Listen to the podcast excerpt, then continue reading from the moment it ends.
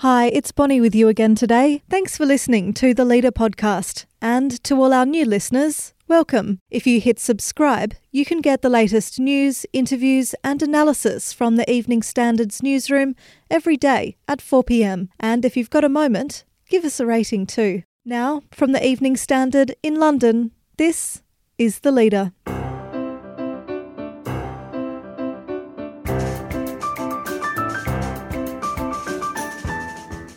Hi, I'm Bonnie Christian.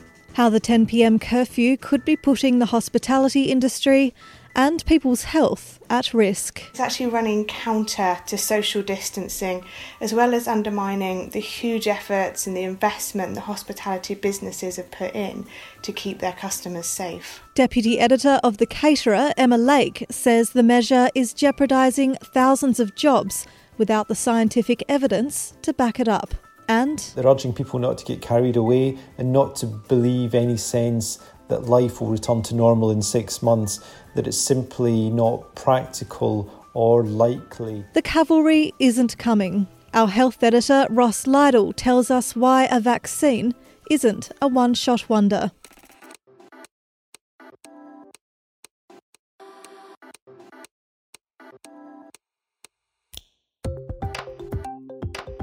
Taken from the Evening Standard's editorial column, this is The Leader. In a moment, a roadmap for how London can live long term with coronavirus.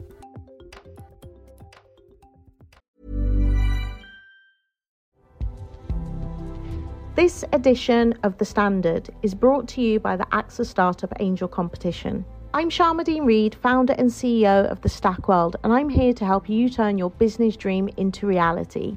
There are six chances to win the competition, including two top prizes of £25,000, mentoring from myself and leading UK founders, plus business insurance for a year thanks to AXA. Go to standard.co.uk forward slash AXA Startup Angel for details on how to enter and complete your entry by the 2nd of June 2024. Good luck.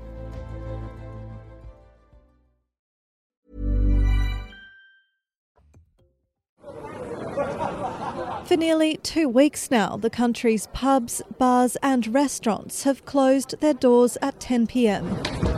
With crowds of thousands of people spilling out onto the streets and then onto the tubes, the country's leading restaurateurs and scientists are demanding a rethink of what they say is a misguided curfew. Our editorial column says while it was introduced for the right reasons to help halt a second wave of coronavirus, a longer term and better thought out plan is needed to protect the economy and our health.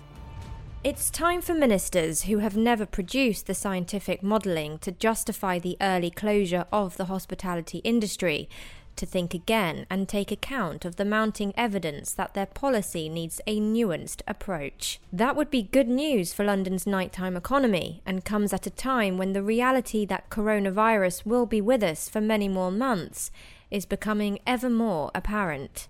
It is vital that we plan sensibly for many months of disruption, not take a nonsensical blanket approach that does more harm than good, both in terms of health and the economy. Good government involves acknowledging mistakes. Emma Lake is the deputy editor of The Caterer magazine and part of a coalition of restaurateurs, chefs, retailers, and scientists demanding the government to introduce an alternative to the curfew. She joins me now. Emma, what's the key issue with the 10 pm closing time? Our key issue with the 10 pm curfew is that it does appear to be a knee jerk reaction from the government and one that we've not yet heard any minister come out to spell the science behind um, simply. Um, by kicking people out en masse at 10 pm, what we're seeing is that they're gathering in streets and on public transport, and it's actually running counter to social distancing, as well as undermining the huge efforts and the investment the hospitality businesses have put in to keep their customers safe. The time of 10 pm as well seems to cut right into the middle of dinner service. For a lot of restaurants, it does mean that they can't have that second sitting, that they're further limited on covers which had already been hit through social distancing and things like that. Um, we've gone out and spoken to the industry, and 65% of the operators um, who spoke to us said they don't see that their business can last more than six months with this in place. And um, indeed, UK hospitality, the industry bodies warned that up to a million jobs could be at risk. Rishi Sunak has said that the alternative would have been to shut down the hospitality industry altogether. What do you make of those comments? I think what we're asking the government to do is to work with the hospitality industry and to recognise that looking after guests is what these operators do best, it's what they're experts in. Looking at the problem that we've got, we seem to have at the minute with people leaving en masse, we would ask them to reconsider measures that would allow a staggered dispersal while also preserving this kind of fragile recovery that we're seeing in the industry. What do you mean by a staggered dispersal? Well, a staggered dispersal it just allows for people not to say to their customers, you all must leave. Operators are putting a lot of measures to ensure people are arriving at venues in a staggered way so they can be directed to their seats with not too many pinch points and not too much crossover. And this just seems to kind of undermine that when they're then leaving the premises at the end of the evening. So, how do you see this could have been managed better from the start? we saw earlier in the year that the government worked very closely with Oakman Inns when it was looking at the measures around the reopening of hospitality and how people would be managed um, and how flow of customers would be managed. And that was very successful. And um, we've seen from the Public Health England figures that kind of infection rates lit hospitality remain incredibly low. And I think an approach like that, where you're talking to operators about what they can do, would reap rewards again now. There's a campaign that's been launched. Can you tell me a little bit about that? Yes, we've launched our Can the Curfew campaign this week, uh, which is calling on the government to reconsider and work with the industry. Uh, we've had uh, the backing of many major figures from the industry, including Tom Kerridge, Robin Hutson, Jeremy King, Richard Corrigan, Asma Khan. Um, and people can find out more about how they can get behind the campaign at thecaterer.com. Next. People were rather taken by surprise at this idea that the vaccine would not be rolled out to the entire population because I think that many people felt that that would be the case. Ministers come under fire for raising hope of a vaccine. Hi, I'm Lawrence Dallaglio, host of the Evening Standard Rugby Podcast, brought to you in partnership with QBE Business Insurance. The show is available to listen to now and right up to the end of the season when the winners of the Champions Cup will be crowned at Tottenham Hotspur Stadium and the fight for the Premiership title will be decided at Twickenham. QBE is one of the world's leading insurers and they will help your business build resilience through risk management and insurance solutions. Subscribe and download now wherever you get your podcasts. Thanks for listening. Health Secretary Matt Hancock has twice lifted the hopes of a locked down nation by saying a vaccine will be ready for rollout early next year and lead the cavalry charge alongside mass testing and improved hospital care to bring the pandemic to heel. But virus experts warn a COVID 19 vaccine won't be a universally available one shot wonder that'll swiftly allow millions to return to normal life. The Evening Standard's health editor Ross Lydall was told it could be 18 months before a vaccine is widely available. He joins me now. Ross, since early on in the pandemic, we've heard a vaccine could be ready within the first few months of 2021. So, why are ministers under fire? The reason ministers are currently coming under criticism is because of the idea that the cavalry is coming. And this idea first came from Matt Hancock, the health secretary, a couple of weeks ago. He said this on the Today programme and then he repeated the same phrase on the Andrew Marr show. And basically, until there was an article in the Financial Times earlier this week, uh, people were rather taken by surprise at this idea that the vaccine would not be rolled out to the entire population because I think that many people felt that that would be the case. So, what are the health experts warning?